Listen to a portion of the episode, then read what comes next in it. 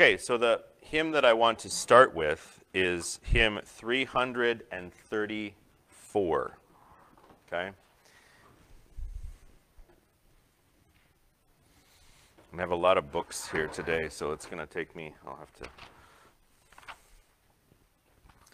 334. This, uh, just a, one thing to, to note before we begin.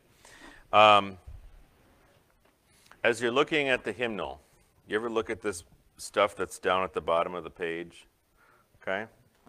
Um, it tells you it tells you a couple things. So if you're looking at down at the bottom of the page, um, it says text. This is the really small print.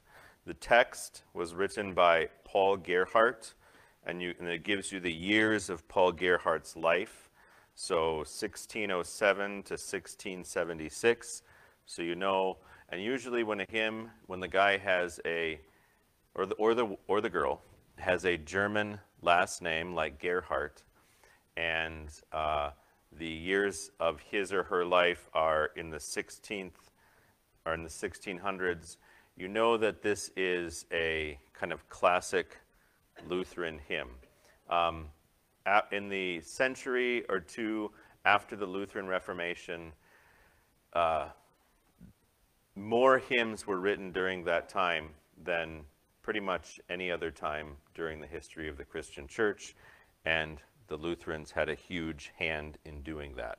So the fact that people uh, in many traditions sing a lot in church today is in part due to this, what happened in the Reformation. Um, before the Reformation, there was not a lot of, there was not, at least in the Western church, in, in the medieval church, there was not a lot of congregational singing, okay? You had choirs, you had professional singers, you had chanting, but the congregation, the people, did not sing all that much.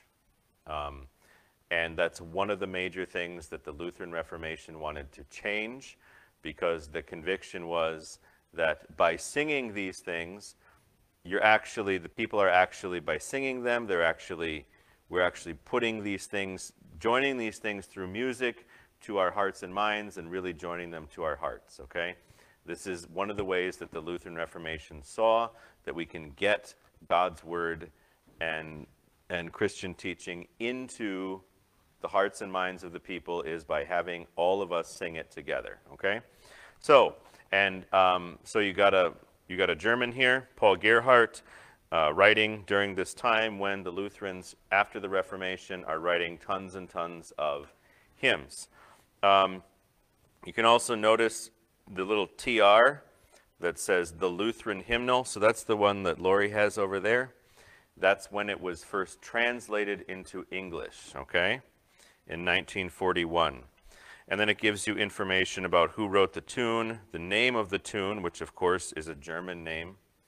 And then there's an alternate tune and etc. Okay, so that's just um, this particular one, O Lord, how shall I meet you, is um, it's probably in my opinion, I think it's the it's it's one of the best hymns that really gets at what Advent is about from the perspective of us. What is there's a couple that I really like, and we're going to look at them today. But what it, what are we actually? What does it mean for us to have to celebrate Advent? Okay, to wait for Jesus to come. Okay. Um, and so as we go through this, we're going to get a lot of the main ideas, the main kind of spiritual ideas of Advent, kind of the kind of the piety and the spirituality of Advent is really, you know, it's it's on display here in this in this uh, in this particular hymn. Um, so I'm going to start off here. I'm going to read the first two stanzas, and then I'm going to stop and talk about them.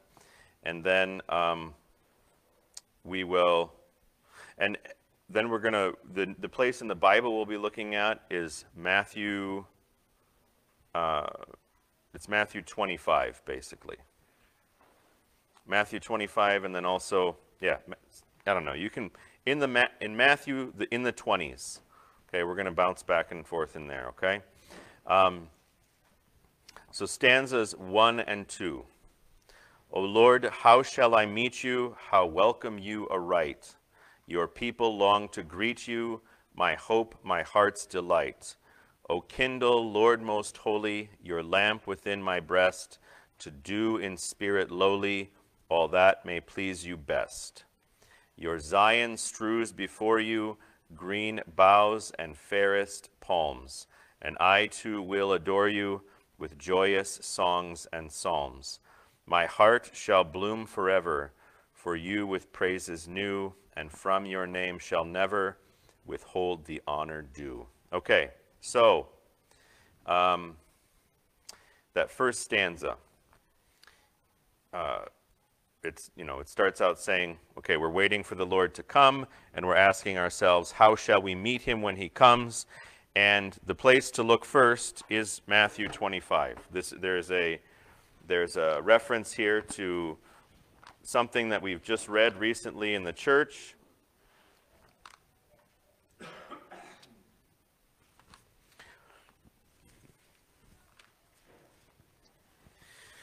So in Matthew 25, Jesus has, uh, and the, this Matthew 25 is the chapter that we read like at the end of the church year, okay? It has the, it has the parable of the ten, we can say bridesmaids, that's what we call them today. Um, and then it has the, the sheep and the goats, the last judgment scene. Okay? And then actually between them it has the story of the talents, which is another end. And all three of these parables that Jesus ha has, right, the, the ten bridesmaids, we talked about that quite a bit last time and then that was uh, a couple Sundays ago. And then the sheep and the goats was another Sunday ago. And the story of the talents, that's the one where um, the master goes away and he leaves his servants with some money, and two of them are smart with the money and invest it, and the other one goes and buries it. And when the master comes back, there's a big discussion about that. Okay? Um, all of these story, all of these parables that Jesus tells are they're parables of the of the end, the end times, the last judgment, the last coming. Okay, and um, so in this first stanza, it says, "O Lord, how shall I meet you? How welcome you aright." Your people long to greet you, my hope, my heart's delight. Okay, that is a, that is, so Advent, we're going to have to put this up here. Advent, okay? It means something like, it's from Latin, it means coming into, something like that, where it, it's, the, it's the, the time period in the church year where we reflect on our Lord's coming into our world, okay? And there's really three ways that that uh, that he comes into the world, okay? Obviously, there's a connection between Advent and Christmas, okay? So on March 25th, we celebrate the Annunciation when Mary becomes pregnant by the Holy Spirit with the Christ child, okay? And then as we're getting into Advent, it's the last four weeks before, you know, it's, it's nine months between Annunciation, March 25th, and Christmas, December 25th. So it's the last four weeks of Mary's pregnancy, so to speak. So we're getting ready for him to come into the world at Christmas. But we're also thinking about when he comes again at the end, right? That's going to be a big theme in all of these Advent songs as Christ will come again at the end. So you'll see, you'll see in, in, in Advent songs that it goes back and forth between these two ideas, okay? And then also, Christ comes to us now, like today. And that's going to be, you can say that's in Holy Communion, okay? And you can also say into our heart, okay? So these three ideas that Christ came to us at Christmas, he will come again at the end, and that he comes to us now, these ideas are going to be kind of all mixed together, okay? So, um, all right, so Matthew 25. So this is the, um, the, the, the parable of the ten bridesmaids and the difference between the two bridesmaids, the two sets of bridesmaids. One is one set is wise, one set is foolish, and what's the difference? What do the wise ones do that the foolish ones don't? What's that? Yeah, they bring extra oil for their lamps. Okay? And so you kind of see a reference to that right here in uh, stanza one. It says, O kindle, Lord most holy, your lamp within my breast, to, to do in spirit lowly all that may please you best. Okay? So in this first stanza, the first verse, technically they're called stanzas, but we call them verses. First verse, we are putting ourselves in the position of those bridesmaids, right? Who are waiting for the groom, waiting for Christ to come. And we're actually praying as we're waiting for him to come and wondering how we shall meet him when he comes. We are asking him to um, kindle that lamp, okay, within us, that lamp of faith and hope and love within us, so that we can do and be ready for him when he comes, okay? And then the scene switches when we go into stanza 2. Okay? The scene switches to, you can turn back here to Matthew chapter 21.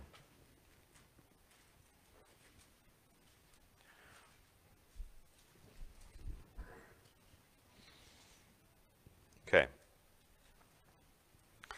So Matthew chapter 21, I'll, we'll, I'll just, I'll read that. And this was just um, this story, not from Matthew, but this story was the story for, is, is the gospel story for the first Sunday of Advent, okay? So it says, Now when they drew near to Jerusalem and came to Bethphage to the Mount of Olives, then Jesus sent two disciples, saying to them, Go into the village in front of you, and immediately you will find a donkey tied and a colt with her. Untie them and bring them to me. If anyone says anything to you, you shall say, The Lord needs them, and he will send them at once. This took place to fulfill what was spoken by the prophet, saying, Say to the daughter of Zion, Behold, your king is coming to you, humble and mounted on a donkey, on a colt, the foal of a beast of burden. Then the disciples went and did as Jesus had directed them. They brought the donkey and the colt and put on them their cloaks, and he sat on them. Most of the crowd spread their cloaks on the road, and others cut branches from the trees and spread them on the road. And the crowds that went before him and that followed him were shouting, Hosanna to the Son of David! Blessed is he who comes in the name of the Lord! Hosanna in the highest! And he entered, and when he entered Jerusalem, the whole city was stirred up, saying, Who is this?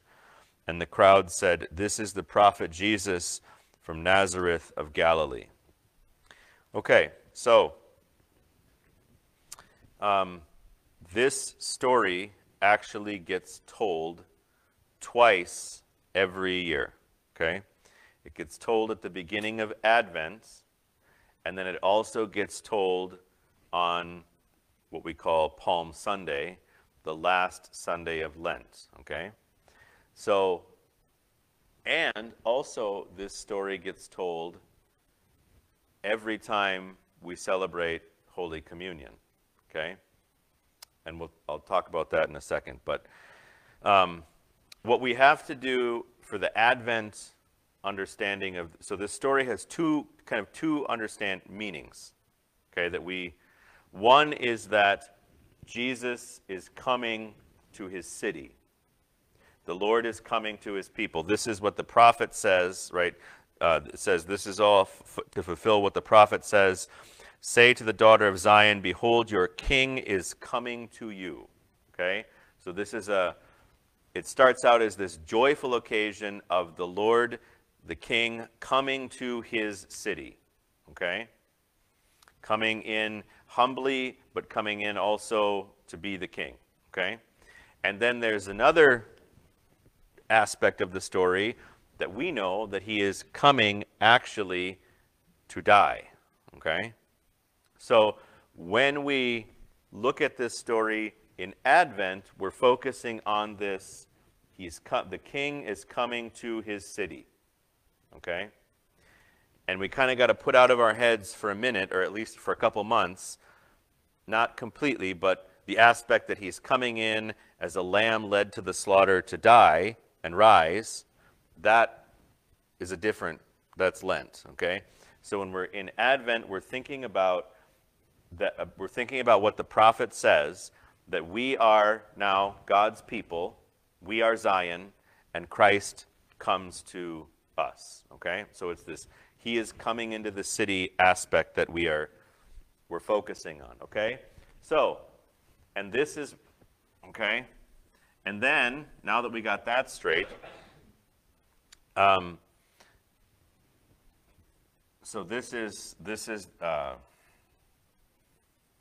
this story is this, captures this idea of what Advent is really all about, okay? We are getting ready for the King to come into, to come to us. We're getting ready for to celebrate his coming at Christmas. We're getting ready to prepare, we're preparing for his coming at the end of all things. And we are preparing for the way that he comes to us now into our hearts through his word, into our midst in, in Holy Communion. All of these things, uh, so this story of Jesus riding into the city in Advent means all of these things at once, okay? And you're gonna, we're going to see this, some, a lot of this right here in in this hymn. Okay, so stanza two, it says, uh, Your Zion, that is the city of God, okay, um, Jerusalem, but now it's us, okay?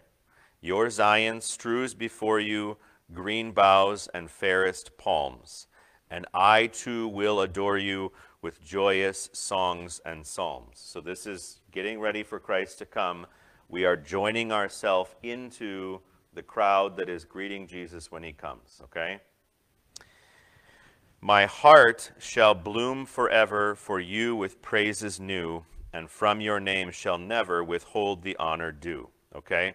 So notice, and this is this is a like hymns work by poetry. They don't always work by you can't like put this into a spreadsheet and make this all line up rationally. You know, I know, Tom, you love a good spreadsheet, and so do I. But this is, this is poetry. So notice it says, Zion strews before you green boughs and fairest palms. So, so the, the Christ's, the God's city is using plants, palms, and uh, tree boughs to welcome their king into the city. Okay?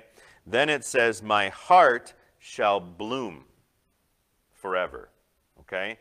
So now what it's saying is, my heart is that holy city, so to speak, where I am welcoming you into. Just like Zion bloomed with palm branches as Christ came in, my heart blooms with praises as Christ enters into my heart and my life, okay? So there is a, this is, and this is not a uh, rational thing. It's a poetic thing. So Zion becomes me, okay? The city, I become a little picture of the city of God. Because just as Christ entered Jerusalem, so also he enters into me and my life by faith. He entered Zion on a donkey. He enters my heart by his word and he is received by faith and praise. Okay? Right? You see how that's working? Okay. Um, all right. Okay, so this is this those two stanzas verses lay out kind of the basic, all the, all of this is in those first two stanzas, okay? Now, are there any questions now about, I mean, this is, and this lays out really what Advent is all about too. the stuff that they put on the road, there wasn't that many branches and stuff in that area, so that was, uh, Yeah, yeah. Yeah, that's where they're, they're blowing their God. yeah, yeah. Yeah, and that, that uh, waving branches and stuff is a pretty, um, that's a kind of a, what do I want to say? A pretty common way to greet important people coming into your city, kings or, you know, when you wanted to have, I mean, it's what they did when there was a parade, you know? Yeah. And I mean, flags, flags are probably even harder to get a hold of than palm branches, right? So you can't just walk down to, uh, yeah, you can't just walk down to the gas station these days and get a, a 20 pack of American flags to wave, you know. So you, you pull some branches off a tree, and I mean, they're also using their coats and their and the palm branches to like create a pathway for him. Okay, um, so it's a it, it is they are they are receiving him and honoring him as their king. Okay. Um, and I just want to want you to notice briefly too in Holy Communion, right? Right before we uh, pray the Lord's Prayer, and then there is the consecration, right? We sing these words of, of the people greeting Christ when he comes into the city. Blessed is he who comes in the name of the Lord, Hosanna in the highest, okay? So what we are saying is just as Christ came into Zion, into Jerusalem, he rode into Jerusalem on a donkey. Now he is about to ride into our midst in with his body and blood in the bread and the wine. So that's what we're blessed is he who comes in the name of the Lord means blessed is the one who is coming to us now in holy communion. It's not the one who comes in the name of the Lord is not in that case the pastor. We're not saying blessed is the pastor. Look how nice he looks, right? We're saying blessed is the one Christ who is coming to us now onto his altar and then into our into us with his holy communion. And so um, yeah, so that's and that makes sense? And we're being blessed by that. So I don't know if it's, we're in the number of blessed is he who comes in the name of the Lord. Also, the believers that are coming up to receive that, as being blessed. Yeah. Blessed is, I mean, we, we, um, let's see, blessing is a, a, to be blessed is a complicated, a much more comp, it's a, okay. We bless God all the time, right? That is, we, to bless means to, to bless God means to uh, confess Him, to praise Him, and to, like, put ourselves into a position to receive things from him. I mean, it, it basically means to praise him. It's more than that, but that's okay. And when God blesses us, it means that he forgives and justifies and, um, I don't know, praises us and claims us as his children, kind of thing, okay? So what we are saying, we say, Blessed is he who comes in the name of the Lord in scripture that is applied in this story that is applied to Jesus. So blessed is the king who comes to us who is coming in the Lord's name, okay? So when we say that at Holy Communion right before that we are saying Jesus is coming to us now. Blessed is he. He is coming to us in the name of the Lord and then the word Hosanna means what does it mean? Hosanna means save us now, okay? So that's what the people are asking for when Jesus is riding into the city. They're saying, deliver us now from the oppression that we are under, okay? And they probably mean the oppression of the evil Romans and other kinds of oppression too that they are experiencing. We mean deliver us now from our sins and give us life and salvation, like the Catechism says. Hmm? So when we say Hosanna, we're saying, Come to us. We bless you as you come to us. We're praying to you to give us forgiveness and life and salvation in your body and blood. Okay? So this little scene of Jesus riding into Jerusalem is like is a scene that we reenact, so to speak. I don't know if we really reenact it, but we participate in it many, many times in church. Uh, on the first Sunday of Advent, here we are singing in this hymn, just as Jesus comes into Jerusalem, so also we welcome him into our hearts. Uh, we, look, we, we look forward to when we will welcome him when he comes again. Every Sunday, we welcome him as he comes to us and pray to him as he comes to us in Holy Communion. And then uh, on Palm Sunday, you know, we actually sometimes have palms and we are greeting him as he comes to die for our sins. Okay, so this, this is, you know, this is a, this Jesus riding into Jerusalem is a big deal for how we do church. Hmm? Okay. All right. So um, I'm going to, are there any other questions or thoughts? I'm going to move on with the hymn. I don't want to. Okay. Um, it says, uh, verse 3 I lay in fetters groaning. That's, you know, I fetters are chains, like handcuffs, right? That you're chained, what they would chain to the wall, okay? So I, you came to set me free. I stood my shame bemoaning. You came to honor me. So you see there that there's um, two. Uh, so we are we are enslaved to and under the power of darkness, and Christ comes to set us free we are under our own shame and regret and guilt and sin, and he comes instead of to shame us, he comes to honor us. Okay? So there's two that's another that's that's more that's more that it's more that poetry. Hmm? Okay? There's two contrasts. We're in chains, he comes to free us. We are in dishonor, he comes to honor us. Okay?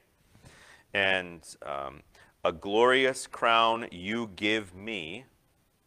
Okay, remember we're greeting Jesus as he comes in to be our king, and yet he says it says here he gives us a crown, a treasure safe on high. That's uh, it, you know the especially Jesus, but other places too in the New Testament talk about heavenly treasure. Okay, the inheritance that we have that's waiting for us and uh, in, the, in the life of the world to come. Okay?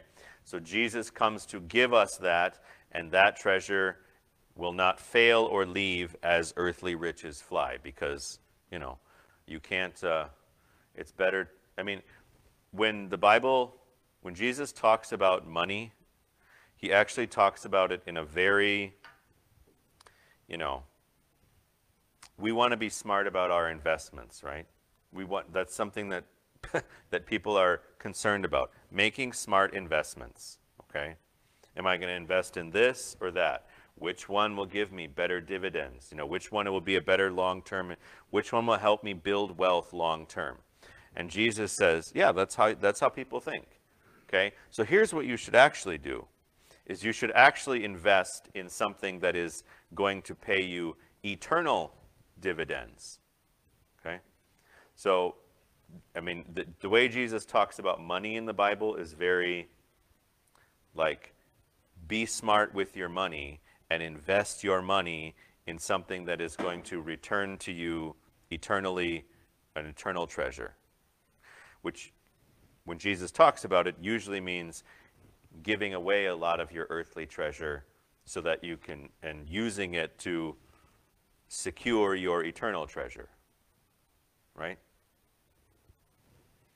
You were asked to bring others to hear about Jesus.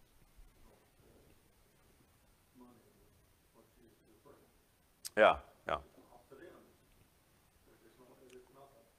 yeah. That's true. Yep. Yep. Yeah, and that's the comparison that's being made here.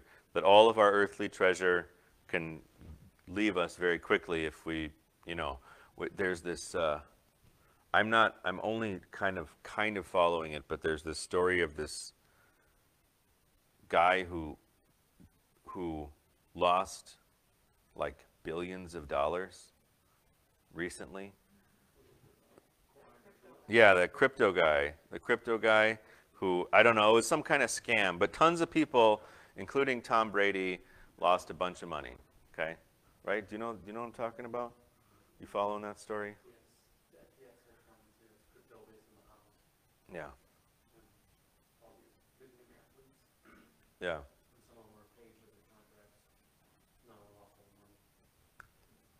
So this is the kind of thing that I mean. This is exa- Jesus will talk, would talk about things like this when he was talking to people, and he would say, "Look, look at all these people invested in this thing, and they thought that they were building wealth for themselves in the long term, but it went away very quickly. So you be smart, and you invest everything you have in a investment that is going to pay out, that is guaranteed to pay out dividends forever. Right? That's the idea of the heavenly treasure, that it's that it's always going to be there. And no matter what you lose or what you sacrifice for that treasure now, you will be repaid in, you know, because it is kind of a sacrifice. I mean, to be, and not maybe as much as it used to be at times, but it is kind of a sacrifice to be a Christian and to be a faithful. Like you do put money in the plate at church, money that you could spend on candy bars or something, right? Or uh, you know, a nice dinner. Okay, you do give up things on a regular basis. You give up your time. You give up your energy. Some people give an awful lot so that the church can continue and so that you can continue to hear Jesus' word. Okay? And Jesus, the idea of the heavenly treasure is that this is not, this is not a dumb investment of time and, and energy and money that you're making. This will repay you for everything. Okay? Now we don't want to get obviously the idea that it's not you're not literally paying in, but you are sacrificing. Okay? And Jesus wants to reassure you that sacrifice is not in vain. Okay? What you're getting out of that sacrifice is so much more than what you're actually putting in, even if it means giving up your whole life. Okay. Anyway. Um, any questions? Any thoughts?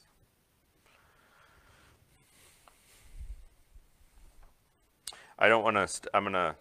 Um, I'm gonna go through the next two verses pretty quickly because they're pretty. Um, I want to spend some time on the last one, stanza six. So, love caused your incarnation. Love brought you down to me. See, we've moved from. Now we're talking about what happens at Christmas. That's the that's the revelation of the incarnation when God became flesh. Okay? He actually became flesh within the Virgin Mary, but at Christmas is when that was revealed to the world. Okay? So now all of a sudden this song is a little bit about Christmas. Your thirst for my salvation procured my liberty. O love beyond all telling that led you to embrace in love all love excelling our lost and fallen race. So that's kind of a nice little right? Because we often, when you see the Christmas stuff, like it's usually a picture of, like, you know, there's baby Jesus and Mary is embracing baby Jesus, right? This is saying actually what's happening is in Jesus, the Lord is embracing the world. He's embracing humanity. So, you know, we get a, maybe a little sentimental on Christmas about happy birthday, baby Jesus, you know, and but actually what's happening is it's not just the birthday for a cute kid. It's actually God embracing the human race. Okay. Um, sin's debt, that fearful burden, cannot his love erase. Your guilt the Lord will pardon and cover by his grace. He comes. Now, right here, remember what I said? Forget about Palm Sunday and the Passion of the Christ right now? Okay, I'm going to take that back because that's, he's, he's sneaking that in here too. So it says, He comes, that is, as he's coming into his city on the first Sunday of Advent, okay? Uh, he comes for you procuring the peace of sin forgiven. That is, he is coming, he is coming into his city not just to be the king, but to be the king who dies for his city. Okay? So procuring the peace of sin forgiven, procuring means to, it's a fancy word for get. Okay? He's coming to get forgiveness of sins for you. Okay? So he's riding into Jerusalem to get some forgiveness for you by his death and resurrection. Okay? His children thus securing eternal life in heaven. Okay. So those are any questions about verses 4 and 5 because I want to move on to verse 6, but I want to make sure that verses 4 and 5 are Okay. One thing about the first uh, the first line of verse 4 Love caused your incarnation, love brought you down to me. If you think about the Nicene Creed, for us and for our for us men and for our salvation, he came down from heaven and was incarnate by the Holy Spirit of the Virgin Mary. So those two lines are kind of picking up on that phrase from the creed. And then it's not it's making the for us about for me, okay? So in the creed we say for us and for our salvation. Here in this hymn we're saying for me. Okay? Love so love your love brought you down to me, okay? Okay. All right. Let's look at this is another very important Advent passage, Malachi chapter 4 in the Bible. It's, it is the last words of the Old Testament as we have the Old Testament arranged currently in our. Yes, Malachi chapter 4. There it is right at the very end of the Old Testament.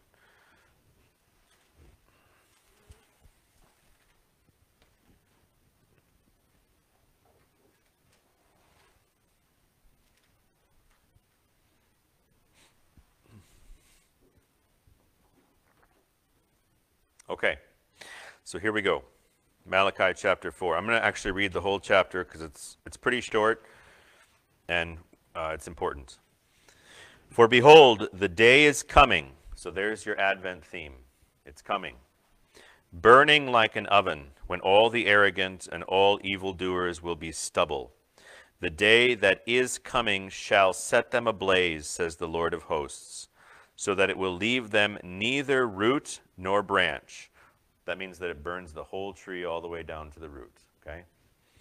Um, that means you have neither descendants, those are your branches, nor ancestors, those are your roots, right? It's going to burn it down to nothing. No one will remember them. But for you who fear my name, so there's a contrast. So evildoers, this coming day is going to be real bad. But for you who fear my name, this same day, the Sun of Righteousness shall rise with healing in its wings. It will be a day of glorious, a glorious sunrise and a day of healing. You shall go out leaping like calves from the stall. And I don't, I mean, I've, I think I've seen that once. Like when you let the calf out, he just goes nuts and just like bouncing around, you know? Like that's going to be you on that day. You're going to be like crazy young. So, you know, everybody, you know, get ready, do some calisthenics, right? Get your joints working again because it's going to be it's going to be a day. And you shall tread down the wicked, for they will be like ashes under the soles of your feet on the day when I act, says the Lord of hosts. Okay? So, which sounds kind of negative, like, well, I don't really want to smash people down and, and evil people down. You know, I just let them. But, you know, there is a, I mean, in the world and in our own lives, we actually sometimes do experience like gross injustices where evil tramples on good. Okay? And if God if we actually say God is just, at some point he has to deal with that. Okay? And so this is what he's saying is he's saying the righteous who have been trampled on for basically the whole history of the world, that, that whole situation, and have been trampled on and oppressed, that whole situation will be reversed. And, and God will make sure that every, that, you know, it's not, the way we decide who is important is not the way God, the way God decides, okay? So the righteous will be actually rewarded, and the unrighteous will be, act, will actually receive what they have earned. Okay? Um, then he goes on to say, so we're looking forward to this coming day, Malachi says. So he says, as we are looking forward to this coming day, remember happened in the past. Remember the law of my servant Moses, the statutes and rules that I commanded him at Horeb for all Israel. Behold, I will send you Elijah the prophet before the great and awesome day of the Lord comes. Okay? So the day of the Lord is coming. Before he comes, Elijah is coming. And I will turn the hearts of fathers to their children, and the hearts of children to their fathers, or he will, lest I come and strike the land with a decree of utter destruction. Okay, so it says there's this day coming. This day is going to be terrifying for God's enemies. It's going to be a day of renewal and hope and bouncing around like calves and healing for those who are his righteous, his people. Before that day comes, God is going to send a messenger.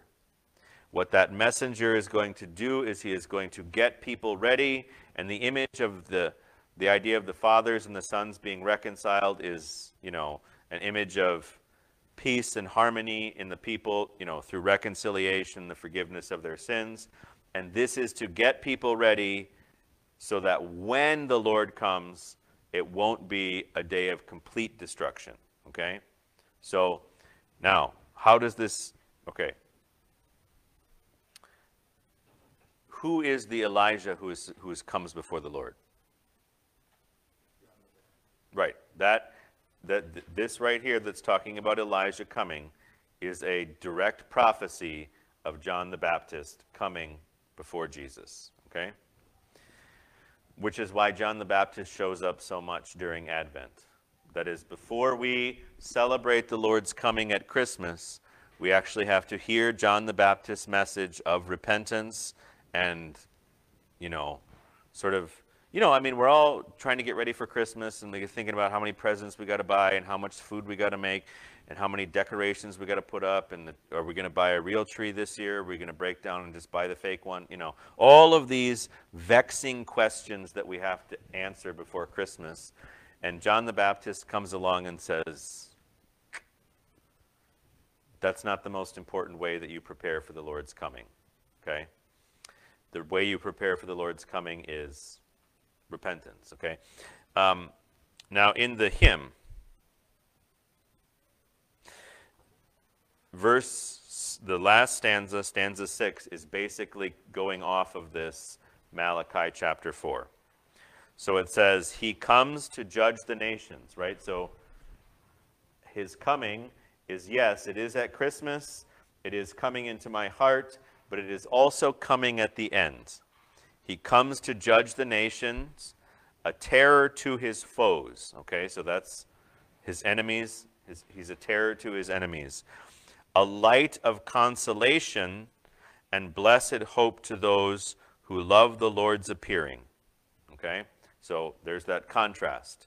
When he comes, he comes and it's terrifying to his enemies and it's consoling to those who have who have loved him. And then it says, O glorious Sun, okay, look at Malachi chapter 4, verse 2.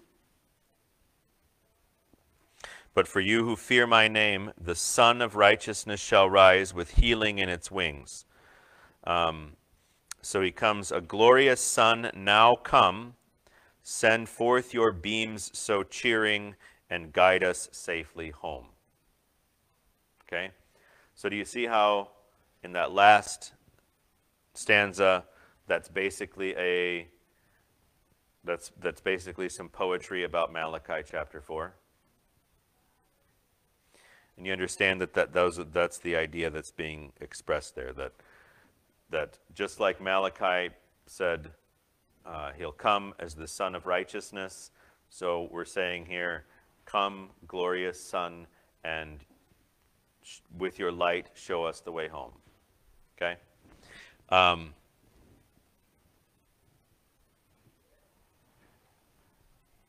any questions? Thoughts? You pick out what it says, the leaping. No, cat, if you got a, they leap in the air, they're happy to get the first straw. Yeah. That's how that works. Done it for years. Yep.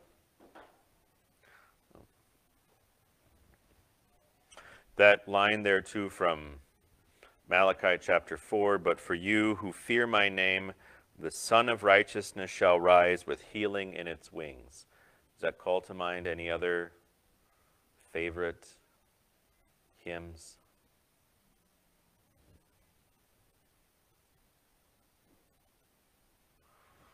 Come not in terrors as the King of Kings, but kind and good with healing in thy wings.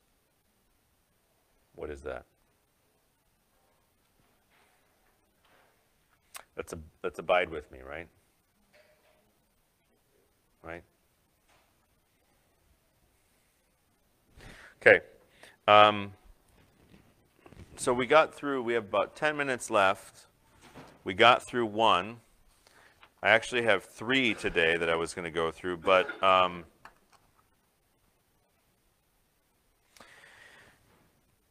let's let's look at let's do just for 10 minutes let's look at uh, hymn 332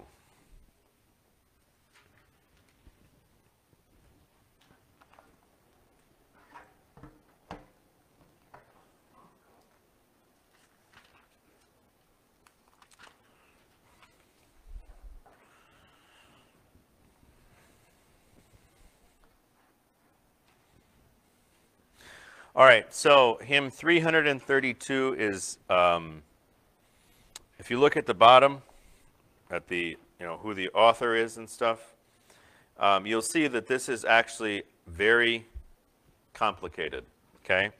Um, this hymn, Savior of the Nations Come, was actually written by somebody originally, uh, it, it, by somebody who died in the year 397 AD 397. Okay, so this hymn was actually written within 400 years of Jesus' birth. Okay, um, it was it, written by a guy who um, is usually called Saint Ambrose of Milan. That's in Italy, so that's Roman. Okay. So this, and this guy is, um, you know, this is one of those, we talked, when we are talking about the Augsburg Confession, we talked a little bit about church fathers, right? Other people before Martin Luther who amazingly also believed and taught Christianity. so it was, didn't, we didn't just go from the Bible straight to 1500 years of just nothing, then to Martin Luther. That's not exactly how it worked.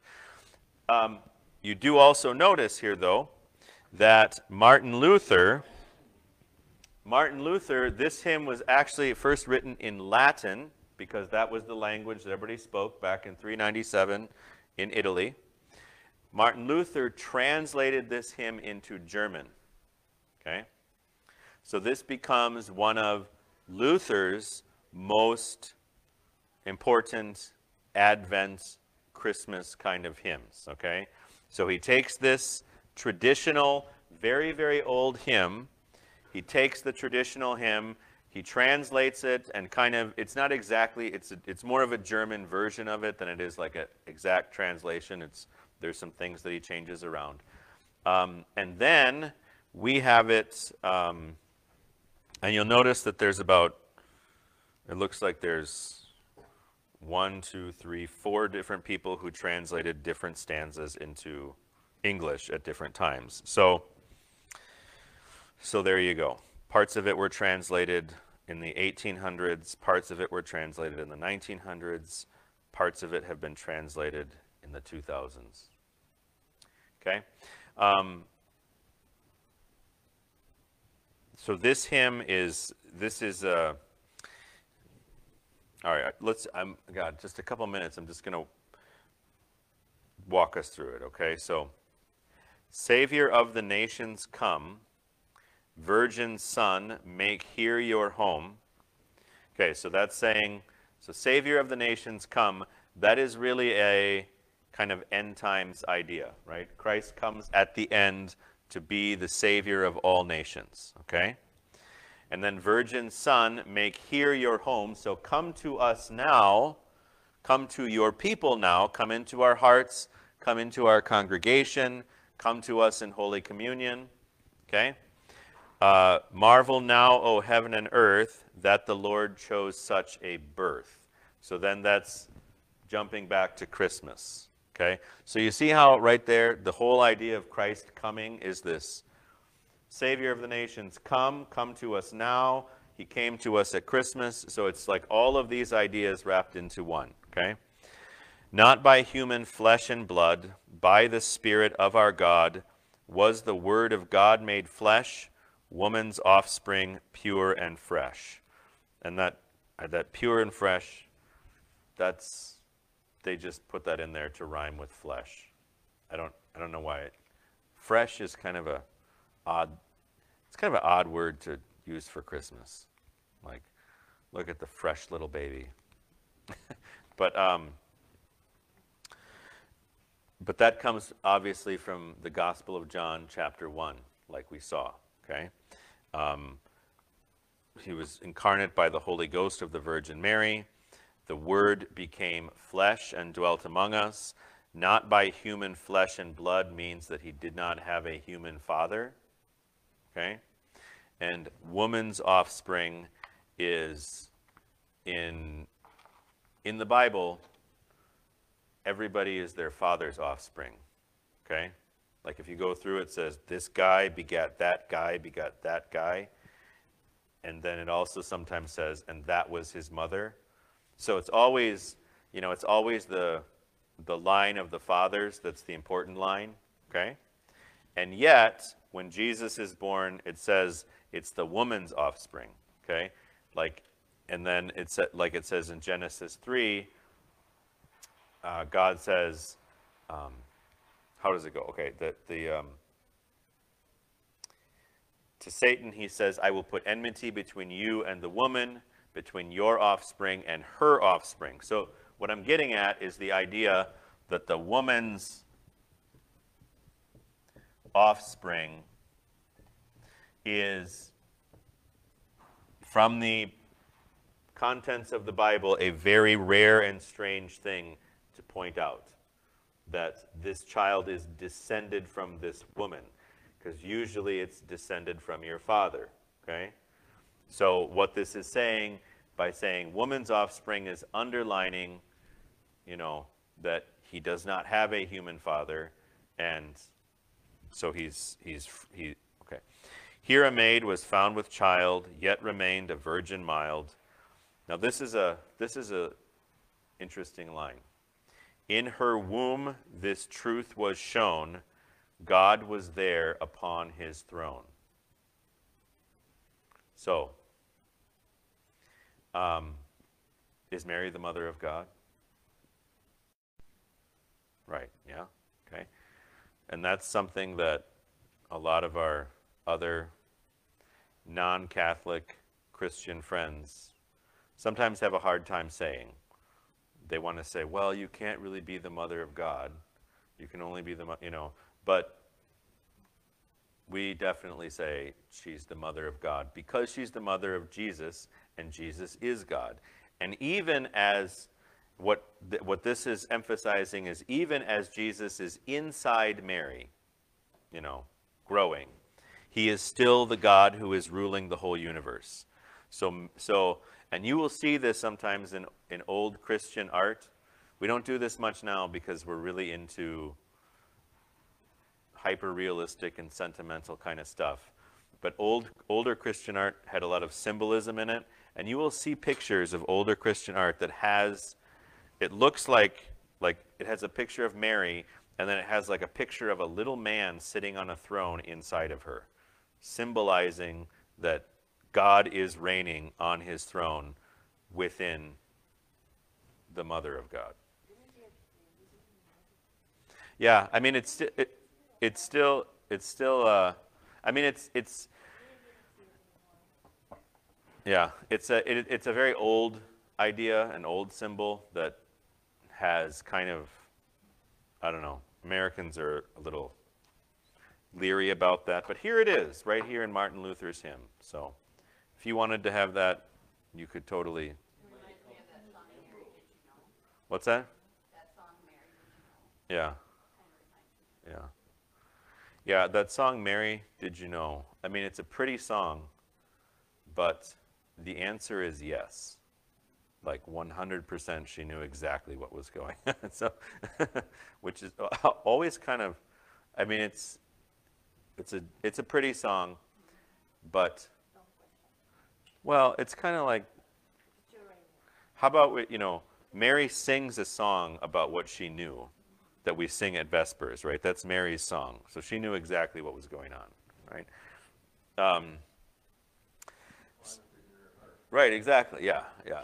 So she was not like in the dark about what was going on, mostly because the angel said, He's the Son of God, you know. So she knew exactly what was going on. Um, so then stepped forth the Lord of all from his pure and kingly hall.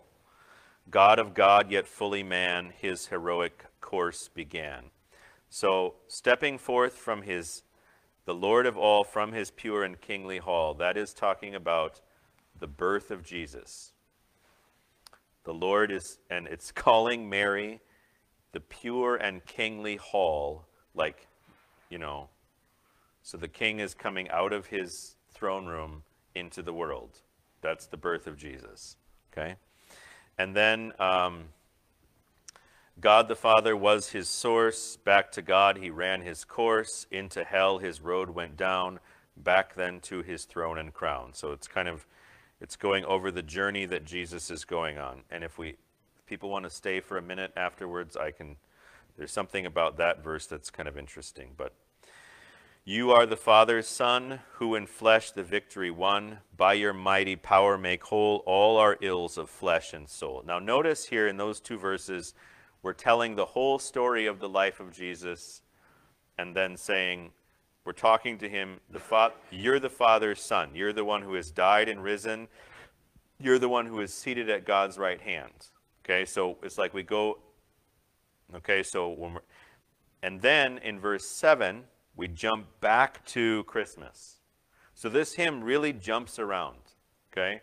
It says, Savior of the nations, come at the end of the world. Come now. And then we go through the whole story of Jesus, and then it says, now we're back to Christmas, okay? From the manger, newborn light shines in glory through the night.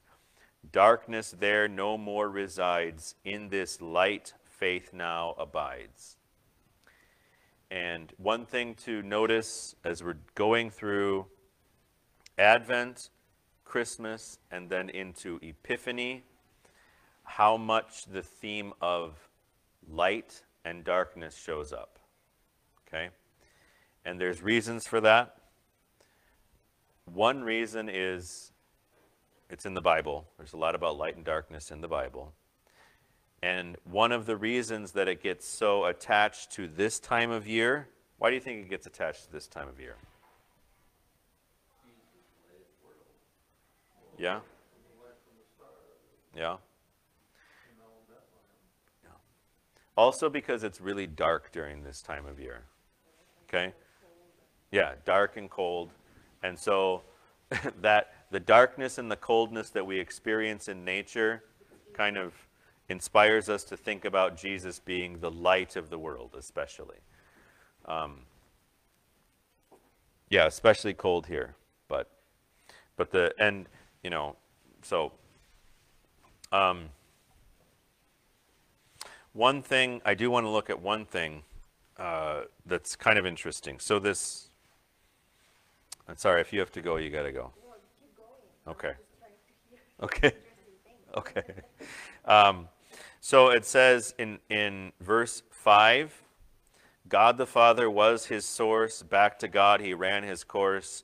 Into hell his road went down. Back then to his throne and crown. So that is, I just want to, I have to look this up here in this, in this book. Um, this has these. So, by the way, in TLH, this hymn is actually a Christmas hymn. And in, I think that's right. Let me just check here. Remember TLH, the good old, the Lutheran hymnal? Not just a Lutheran hymnal, but the Lutheran hymnal. Hold on. I'm going to find it here real quick. Yeah, you'll have to listen to it. Bye, Veronica. Um, yes, in the, I should have marked this. I apologize. If anybody has to go, here it is. Yeah, number 95. Okay.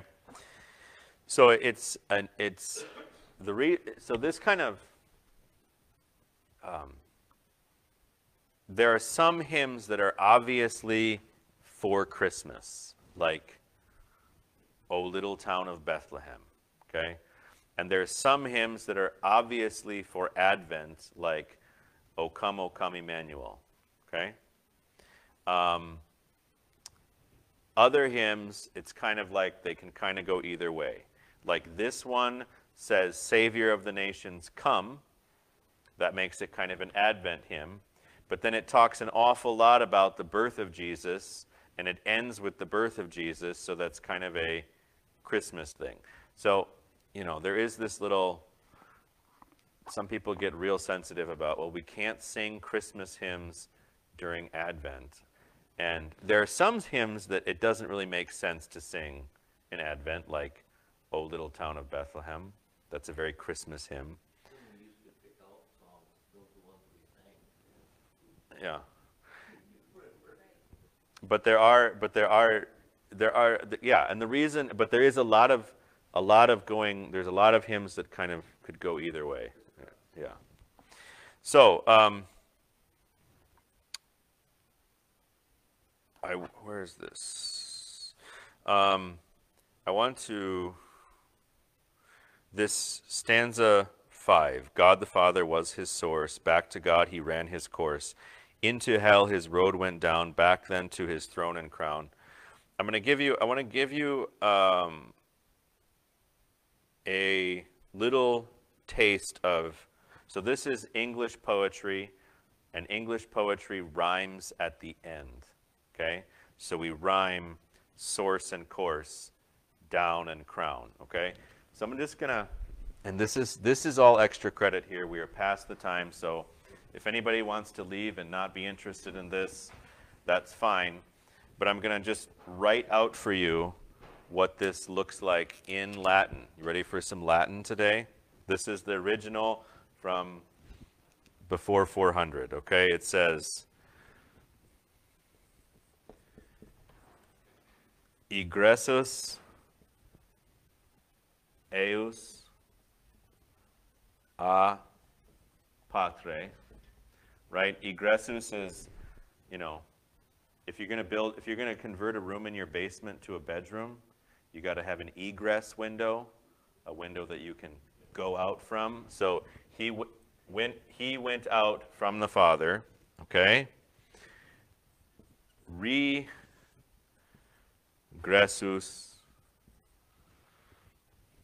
eius, that's he, ad patrem, okay? He went out from the Father, he regressed to the Father, right? And then um, ex, ex cursus, usque ad inferos. Okay, so he excursus, like excursion, like the vehicle. Is it a Chevy? Who makes the excursion? Ford. So excursion, he had an excursion to inferos, like the infernal, the fire, right? And then um, it says re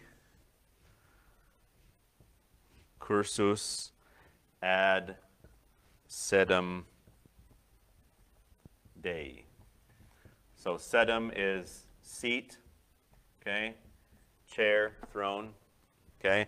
So he went out, he went out on a journey that went down into the infernal places, and he had a re, recourse back to God's seat. So then you can kind of see how in English we, we can't really, and you see how in the beginning it's egressus, regressus, excursus, recursus. So that's how the Latin poetry works, okay? And in English, we rhyme things at the end. So we changed it around, but we basically got the basic idea. So instead of saying he went out from the Father, we said God the Father was his source. And instead of saying he returned to the Father, we said back to God he ran his course.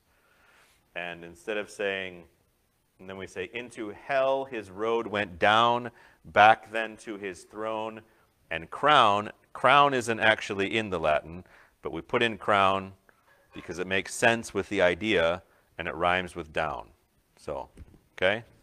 See how that works? Okay.